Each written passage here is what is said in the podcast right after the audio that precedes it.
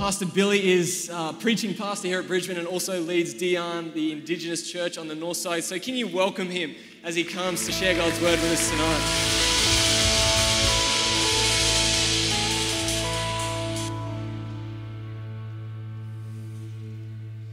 Well, being someone that can't sing real well, can we thank the band? Is that okay? Thank you. Well, thanks for welcoming me, and um, I want to kick it straight off. I'm going to go straight to a very serious question, perhaps one of the most vital questions I could ask you. And so, in a minute, I'm going to get you to turn just for 30 seconds and answer this question to a person near you or around you. And if you're at home um, and if you're on Facebook and you're on your own, you can send a comment. And this is a very important question. So let me just pause so there's a bit of atmosphere. Okay, that's enough. Okay, this question is What is your favourite food? Go for it. 30 seconds, a very vital question. Go for it tonight.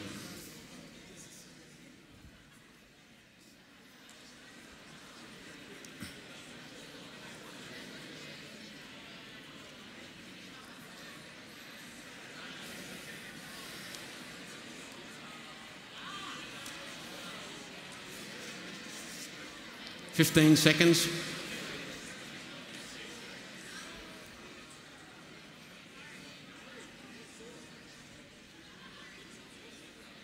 Okay, thank you very much. Sorry, sorry.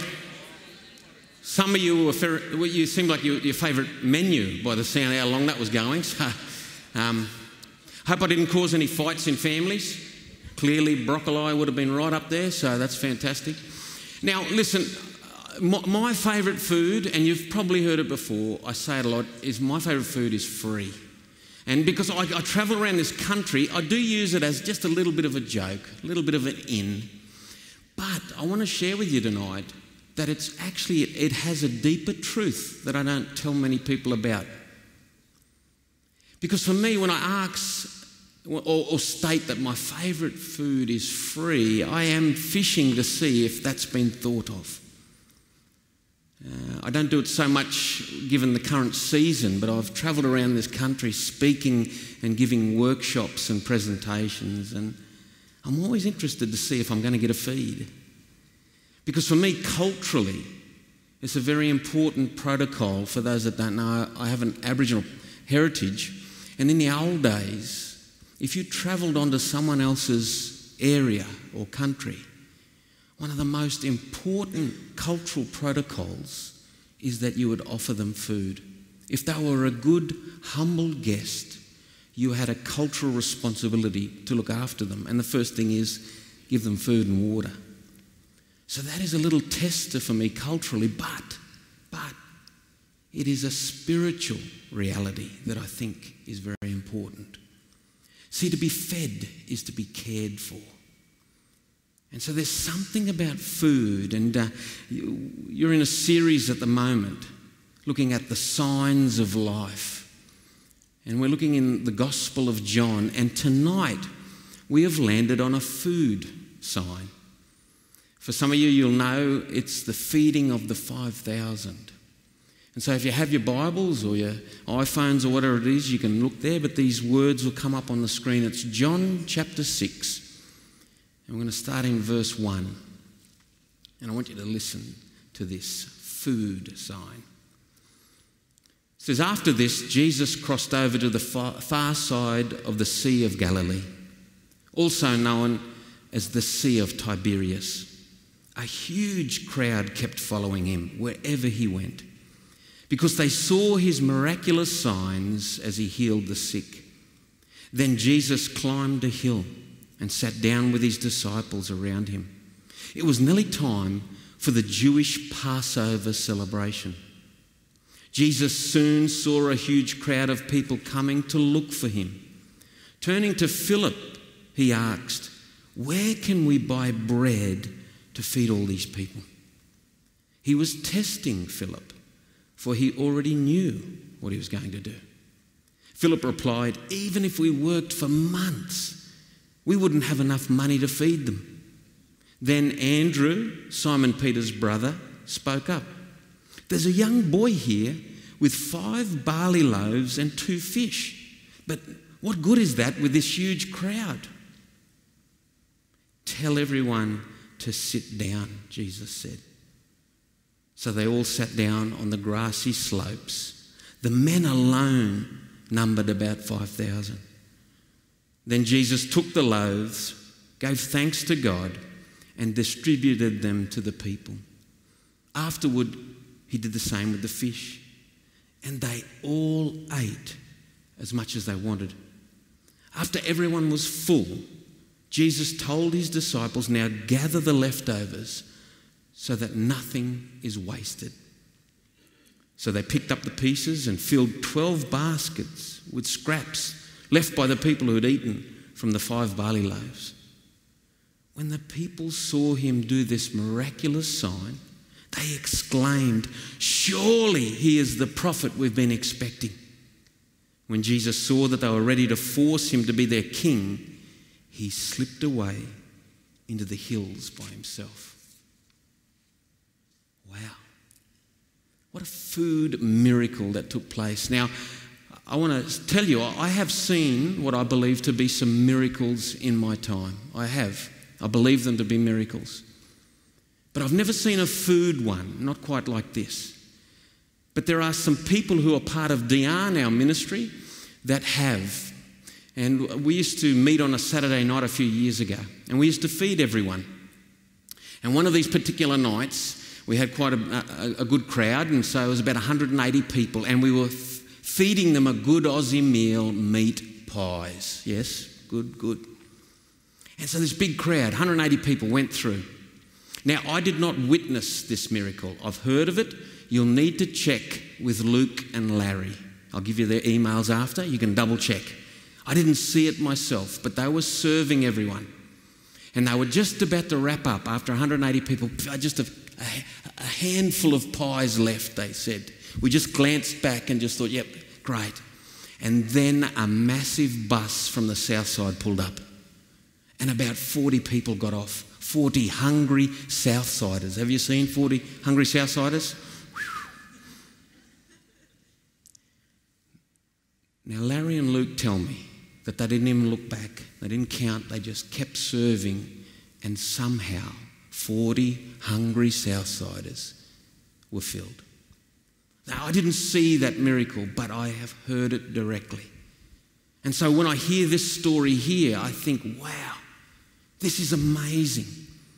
This, this, this sign, this is the language that is used here. And I wanted to be cautious tonight. I want to just pick up on something that's right at the end of the passages here in verse 14 and 15. Let me just read it to you again. It says, When the people saw him do this miraculous sign, so this is the language that's being used here in John's gospel, they exclaimed, Surely he is the prophet we've been expecting. When Jesus saw that they were ready to force him to be their king, he slipped away into the hills by himself. The language here is intentionally a sign. And what can happen, what I read here, in verse 14 and 15 is you can misinterpret the sign.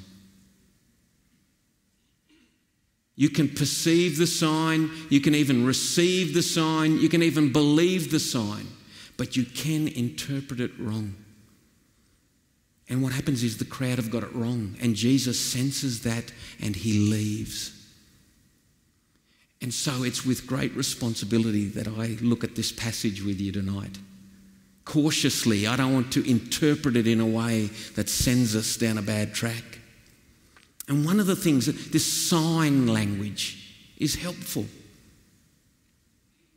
Because what a sign does is it points beyond itself.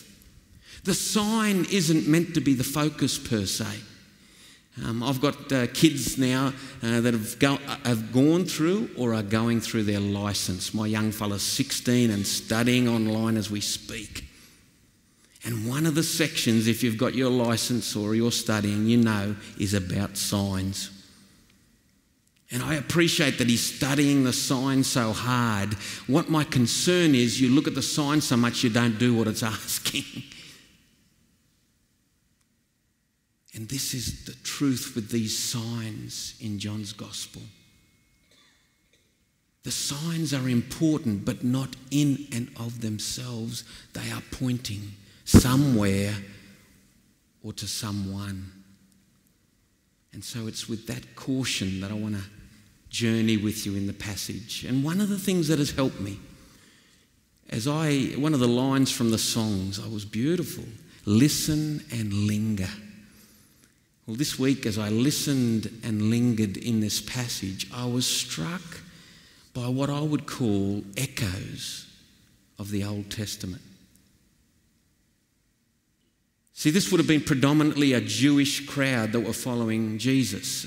This Jewish teacher who was recalling Jewish stories. And here, John has heavily, I believe, leaned into that history. The echoes of the Old Testament, to me, seem like they're right here. I just want to quickly roll through with you to show this because this is helpful to see what's going on. In the opening verse 1, it says that Jesus crossed to the far side of the Sea of Galilee. Now, my mind thought, well, that's the Old Testament has predicted that there will be one who comes out of this area, this particular geographical area. They are told to keep an eye out. He will come from Galilee. So, for a Jewish listener, it says something to them. So, this points back to this Old Testament prophecy. Be prepared. Verse 2 says, A huge crowd kept following him. I couldn't help but think of Abraham being called in Genesis 12. God calls him out and God says, Follow me. I will show you where to go. And that's interesting to me. There's this trust factor that Abraham in his call, he doesn't know. God's going to show him where it is later. And this crowd that's following Jesus, this is not some organized Contiki tour. There's not some itinerary where Jesus says, Well, I'm going to be this side uh, on Thursday, and then next week we'll go over here. There's a bit, little bit of sightseeing, and then we'll go on a boat trip. And no, no, no. This crowd, it's unpredictable. As, as people start sharing, as people see a massive crowd walking, they join. And so there's this unexpected journey that's taking place.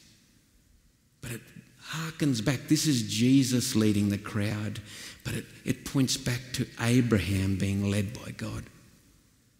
In verse 3, it says Jesus climbed a hill.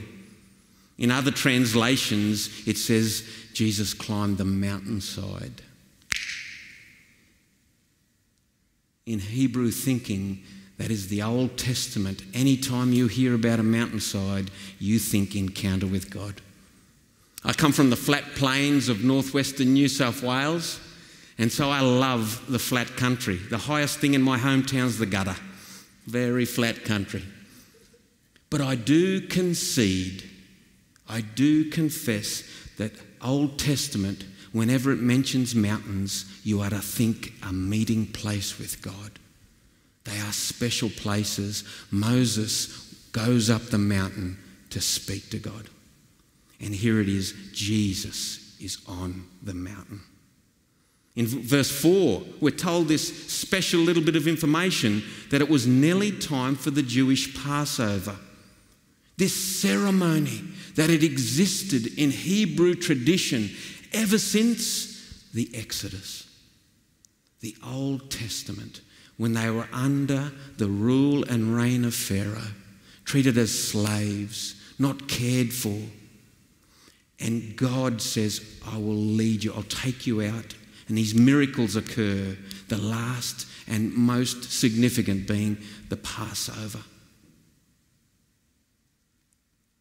And the Jewish tradition continued, and here it is a direct reference to that experience of the God that led them out of slavery, that led them into light and life. It says in verse 5 that Jesus turns to Philip and says, Where are we going to get bread to feed all these people? Well, in the Old Testament, if you know the story of the Exodus, they leave Pharaoh and they end up in the wilderness. And the wilderness is a little bit shy on for 7 Elevens. They haven't got Uber Eats going around at the moment. And so what happens is they start to complain why on earth did we come out here? Why did you let. Why did we let you lead us out here? We're going to die out here with no food. And Moses cries out to God, and what does he provide? Manna, a bread like substance from heaven. If you read the passage, it says that they got manna and quail. So I guess in a modern way of thinking, they sort of had chicken sandwiches, you know, in a way. And that's good. And in this passage, we read that they're going to have fish sandwiches. Some people like chicken sandwiches, some people have fish sandwiches. Every people, you know, we all have different sandwiches. So I'll never forget. If anyone here knows, there used to be a person on staff here called Marty Luke, one of my favourite human beings of all. And when I was on staff, and Marty was on staff, he's now at the sister church, The Grove. Well, Marty comes from a tradesman's background. He used to be a painter, and then he came on the pastoral staff. And one day we used to have lunch together, bring our lunch in and you know just sit around and yarn. And Marty came in one day with just bread. He pulled this bread out and he said, "Oh, I better go and get something to have as a sandwich, a filling." And I thought, "Wow, I wonder what Marty will get." Is he a chicken man? Is he a fish man? Is he ham? Who knows what he'll get? And Marty, I should have realised being a tradesman, he came back with a sausage roll. Any tradesman out there, that's a good sandwich, wouldn't you say? I, I love that, Marty Luke. A sausage roll sandwich. So I'm converted as far as I'm concerned. And what I love here in this passage is the bread is to feed the people, just like it was in the Old Testament. And verse 6 says that Jesus was testing Philip.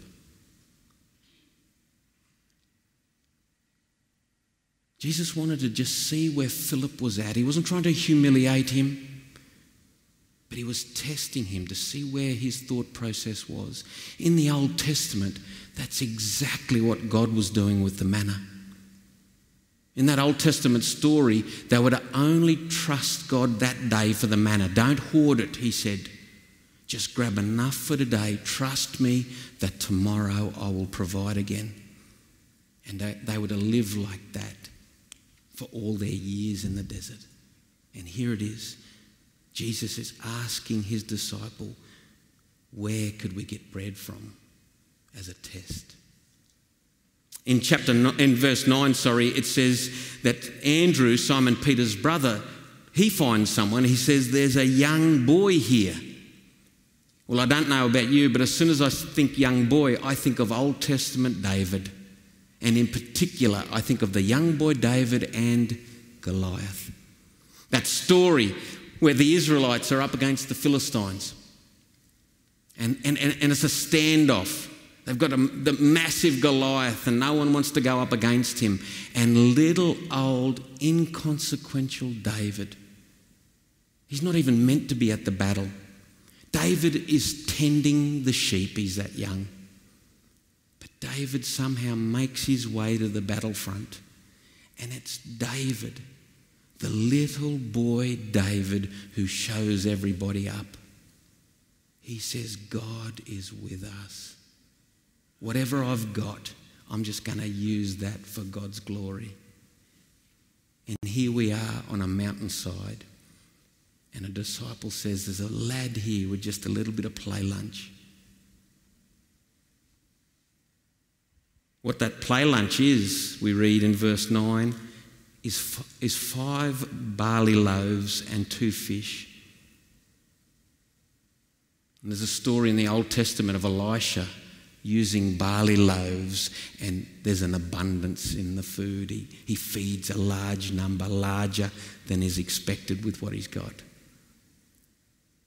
In verse 11, it talks about Jesus giving thanks to God as he took the loaves. I couldn't help but think of all the Psalms, these Psalms that give thanks and glory to God. And here Jesus is thanking God. In verse 13, there's leftovers and they collect them. And how many basketfuls are left? Twelve. When, Israel, when the Israel nation was formed, it was formed as 12 nations, as 12 tribes for that nation. When Jesus called his disciples, he called 12. For Hebrews, these are all hitting these memory points, these markers. Something is going on here in this passage, this story. In verse 14, it says, Surely he is the prophet we're expecting. Well, the people can't be expecting a prophet if they haven't been told. And the Old Testament is filled with messianic prophecies that one will come who will show the way. And here they are saying, Could this be the one? And the final one that I saw, you might see others, but the final one I saw was verse 15. It says that Jesus saw that they were ready to force him to be their king. In the Old Testament, there's a very interesting point in time where God basically gives the Israelites a decision would you like a human king or would you like me to rule? And the people choose a human king. And it feels like to me there's this echo because the people have got this wrong. Jesus, they're, looking for a temporal king, they're looking for a ruler now, for a, a government representative now, someone that will do stuff just here in this neat little basket. Whereas God's so much bigger, and Jesus senses that, and he too responds. And so these echoes for me, they, they seem to just point to the reality of what's going on. And if I was to tell you the thing that strikes me most in my lingering in this passage, just for this week, if I was to, there's many things, lots of things we could talk about. But the thing that strikes me this week is best described in one of my Aboriginal words. And one of my Aboriginal words I want to share with you is Warrumble. And our word Warrumble, a Gomeroi word, it is actually the word that we use for the Milky Way. And so if you look at the night sky and you see in particular that piece of star work called the Milky Way, that is the Warrumble.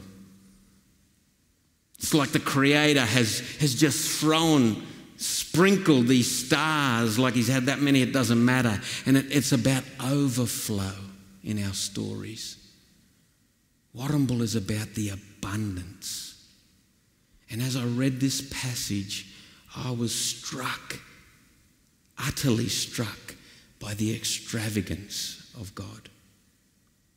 It says in the passage that everybody ate till they were full. It says that there were 5,000 men so that's not even counting the women and children. We, we don't know how many thousands there were really. There was more than 5,000. That was bigger than most cities around them, most areas around them, the towns and villages. This was a big crowd. And yet it says every one of them ate till they were full, and then there were leftovers. there was a warrumble.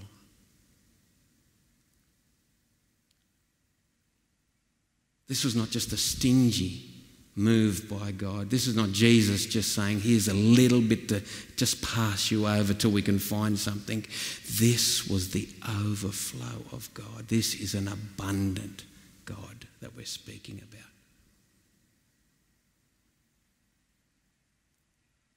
And I when I am able to participate in those things, man, that gives you such a sense of the bigness of God.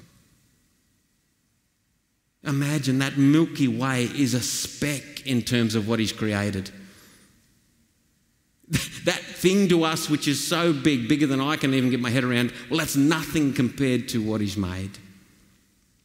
How big is this God that we're talking about, this Creator? He is an abundant God. And one of the places we get to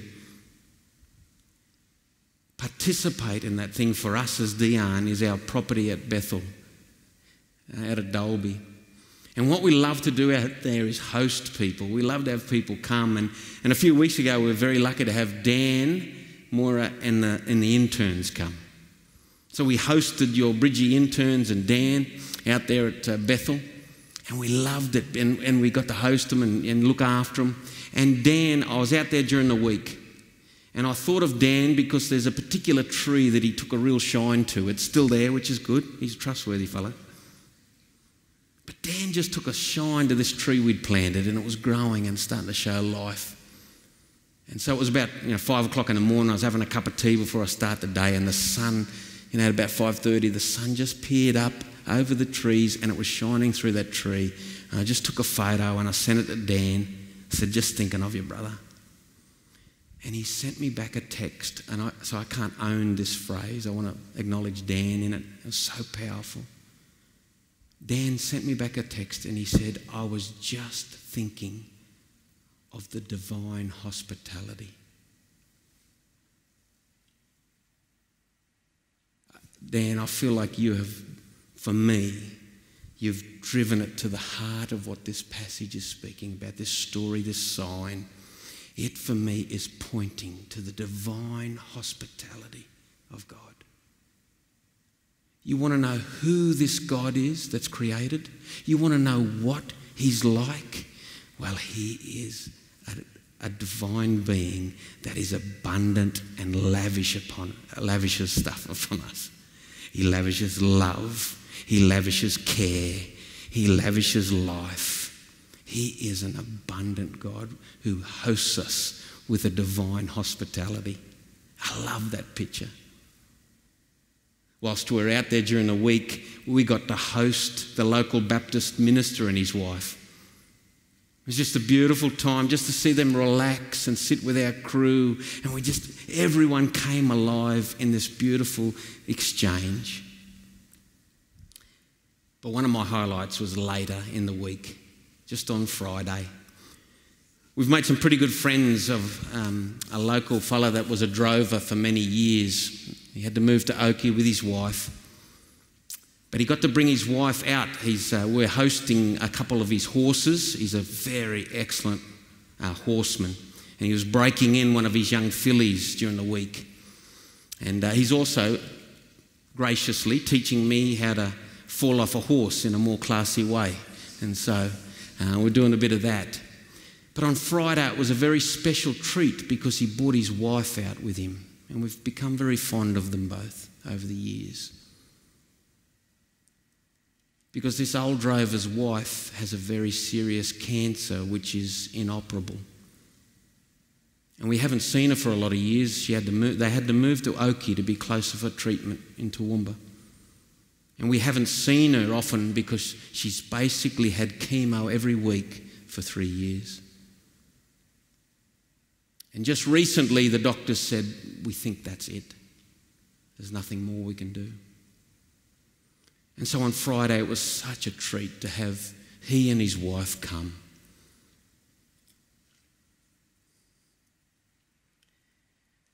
And the joy it was, our young kids, all excited. The young Dhiiyaan kids went to the kitchen and some of the parents, and they prepared this utter feast for us all.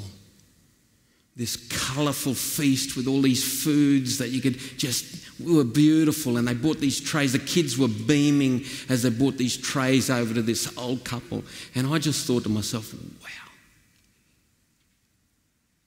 what a picture of who God is. We didn't need to say any particular words. God's presence was unavoidable and unimaginable. It was such a warumble of the divine hospitality, I'll never forget it. My spirit was so moved. This incredible opportunity to tap into the source of life and love and to live in that place. And I recognize, I recognize I don't always do that. I'm not always capable of that. And I, tonight I'm as much reminding myself as anybody else here or who's listening online. Because I need to remember who this God is. when you're tired and when you're beaten down, when things aren't quite going the right way, when it seems insurmountable, what is the sign pointing beyond itself to? And for me, it's divine hospitality, an abundant God that lavishes upon us. Miracles and signs, it's one thing to perceive them, it's another thing to believe them, it's probably even another thing to receive them. But, but what would it mean for us to participate in it? To be in a relationship with that abundant God who never holds back in his forgiveness, in his grace, in his mercy, in his love, in his light. This God. And the best way I could think to picture that for you, I'm fairly visual, is I wanted to point you to one of my favourite places on earth, one of the places that fascinates me the most. In, in this country, up in Queensland, it's called Channel Country. And if you don't know, when there is a rainfall in that area, the, the land just comes alive with these channels. They are like veins in a body, and they start to fill up. Firstly, up in that Queensland area, and they slowly make their way down south and then west. And the place they all lead to is Lake Eyre, Kati Thanda in Aboriginal language. And if you've never seen what happens when this abundance of water flows to this one location, can I, I just encourage you go on YouTube and look for Lake Eyre with water. People come from overseas because the birds are there, the wildlife is there. There is such life that comes to that place because of the overflow of water that goes there. You can even join the Lake Eyre Yacht Club if you're interested, so let me know.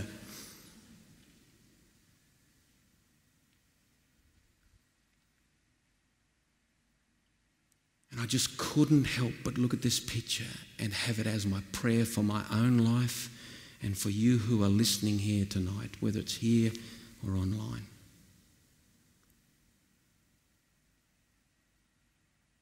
that we have access to this divine hospitality. A God who doesn't hold back, a God that leads the way to abundance. Jesus said, I have come to give you life and life in the full. He said, streams of living water will overflow. That is the Spirit. It is abundant, it is lavish, it is generous, it is overwhelming if we allow it.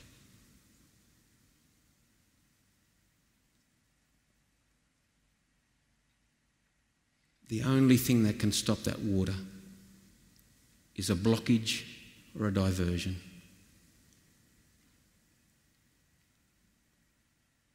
And so I'm asking the Spirit tonight, and I pray you will too.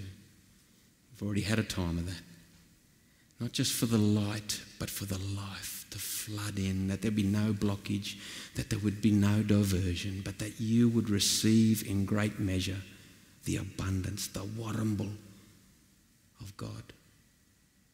That His love would overflow, that His presence would overflow, that His power would overflow, that you would have an encounter of divine hospitality. Let's pray.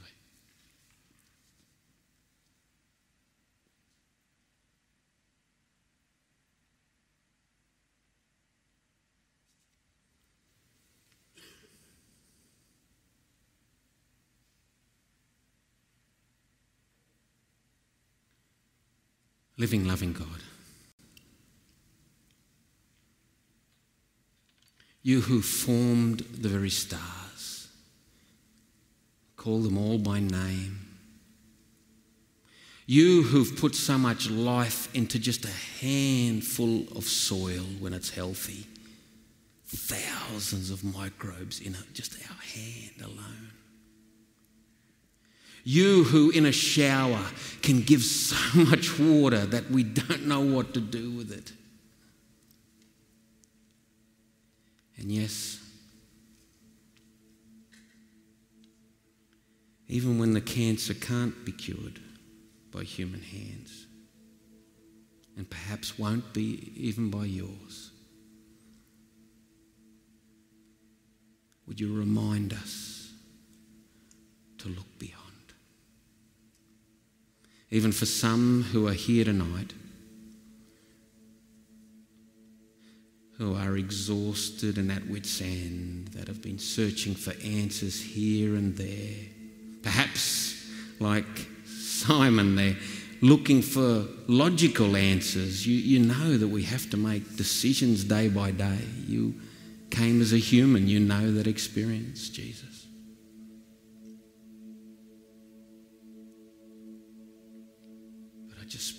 That by your Spirit you will move and shift the things within us that might block or divert the very overflow of God. That you would make a way, that you would meet us where we're at, that divine encounters would be had, and the warumble of God would flow.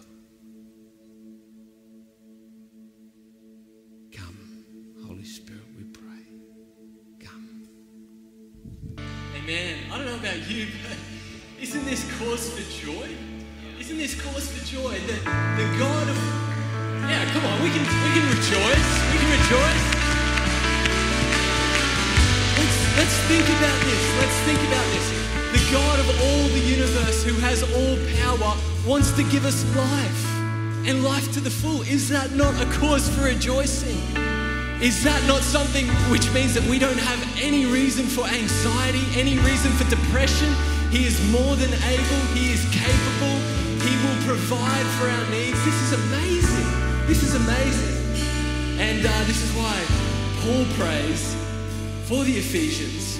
He says, I pray that you, being rooted and established in love, may have power.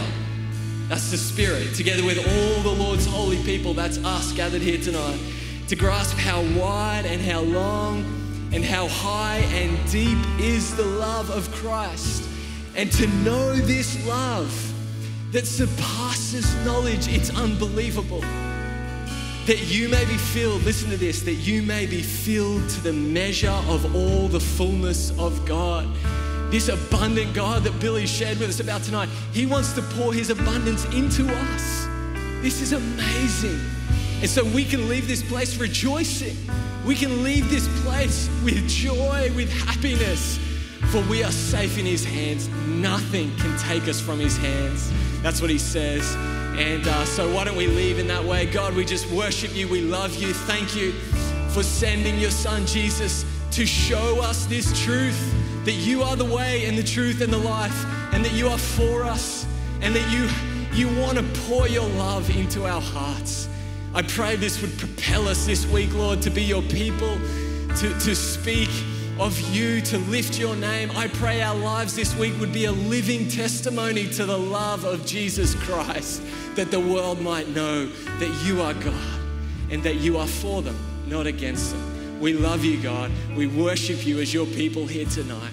In Jesus' name, amen. Great having you with us. Come back again next Sunday, we'll see you before then. God bless you.